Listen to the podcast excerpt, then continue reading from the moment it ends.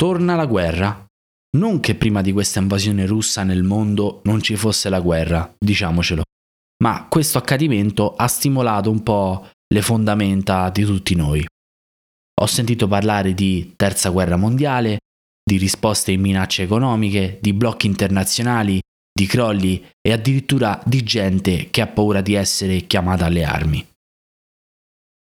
Allora mi sono detto, parliamone dal nostro punto di vista, cerchiamo di contribuire con il nostro spazietto sul web, visto e considerato che noi fotografi siamo mm, un po' quella categoria di informatori che sicuramente eh, ha dato il suo contributo alla raccolta di testimonianze in merito alla guerra. Quello che voglio dire è che forse abbiamo la mente un po' più fresca su quelle che sono le foto e quindi le testimonianze del passato, che poi fanno parte del nostro background culturale come fotografi. E quindi potremmo prenderci la briga di rinfrescare la memoria a chi abbiamo intorno, diffondendo un buon messaggio e magari come cosa principale evitare discorsi del cazzo da social. Un messaggio che sicuramente è una caccola a livello di rilevanza, ma quantomeno si dà il compito di fare una buona informazione. Una buona informazione che credo debba partire da tutti noi. E quindi lanciamo questo buon messaggio rivivendo con la nostra memoria fotografica la storia delle guerre del passato.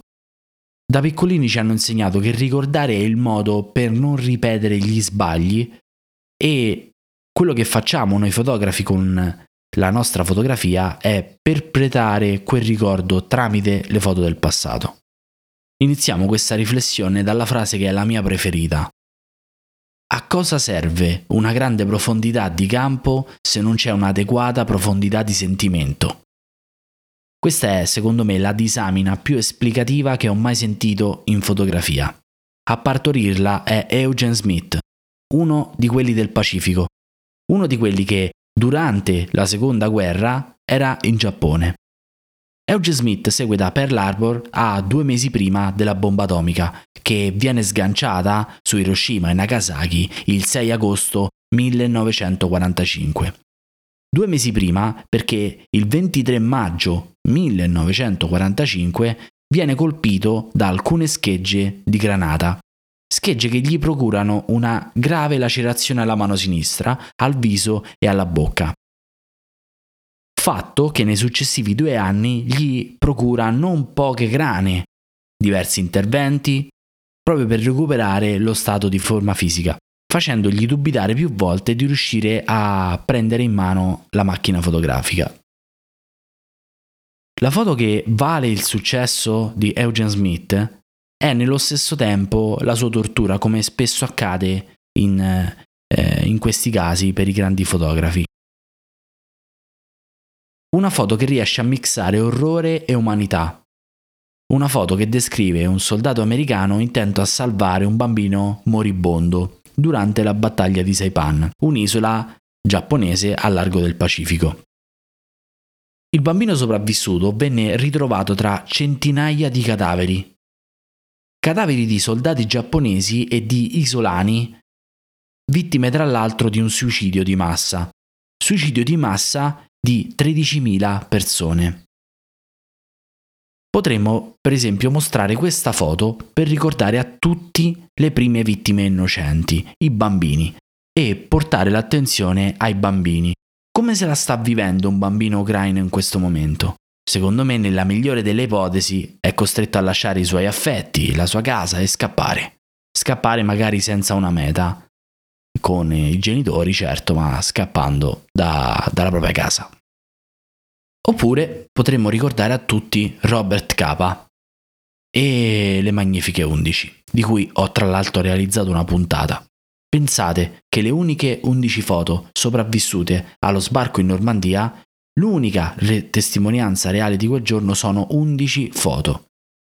Spiegare che a volte alla vita piace giocare con la sorte e che di tre rullini scattati la mattina del 6 giugno 1944 sulla spiaggia di Omaha Beach si sono salvate solo 11 foto. 11 foto che testimoniano gli orrori accaduti su quella spiaggia. Un Robert Capa fotografo, un Robert Capa uomo, essere umano e sopravvissuto alla seconda guerra mondiale, che dedicò la sua vita al documentare la guerra e che perse la vita proprio su una mina facendo quello per cui era diventato famoso. La sua frase che voglio riportare è la seguente. In una guerra si deve odiare qualcuno oppure amare qualcuno. È necessario avere una posizione oppure non si può capire ciò che succede. Racconta questa storia, mostra le magnifiche undici per dire che dal punto di vista che ci offre il fotografo è giusto empatizzare coi soldati americani morti sulla spiaggia, ma si deve rimembrare che senza una posizione, senza uno schieramento, è tutto privo di significato, se non che da entrambi le fazioni le perdite sono altissime. Perdite ancor prima di carattere etnico, di carattere umano, perdite che inevitabilmente ci saranno. O se vogliamo citare un vanto di casa nostra, potremmo parlare di Gabriele Michalizzi, uno che all'epoca dei fatti del Donbass era lì, sul posto, a testimoniare quella che nel 2014 fu una guerra che portò a 13.000 morti, a città fantasma e che in poche parole gettò le basi per la situazione attuale. Potreste consigliare alle vostre conoscenze di andare a vedere Down There in Donbass, il reportage di Michalizzi sulle cronache di quell'anno. Michalizzi è conosciuto ai più per essere stato ferito dalle schegge di un mortaio lanciato dall'ISIS in resistenza alle forze kurde. Diffondi questo reportage non perché ha ragione, non per moralismo insensato contro una situazione che a parer mio non ne ha bisogno, ma per ricordare di quei 13.000 morti e di come ancora una volta nel 2022 si tocca il fondo. Oggi chiudo così, no, non aggiungo altro. Ti lascio le domande per ottenere risposte.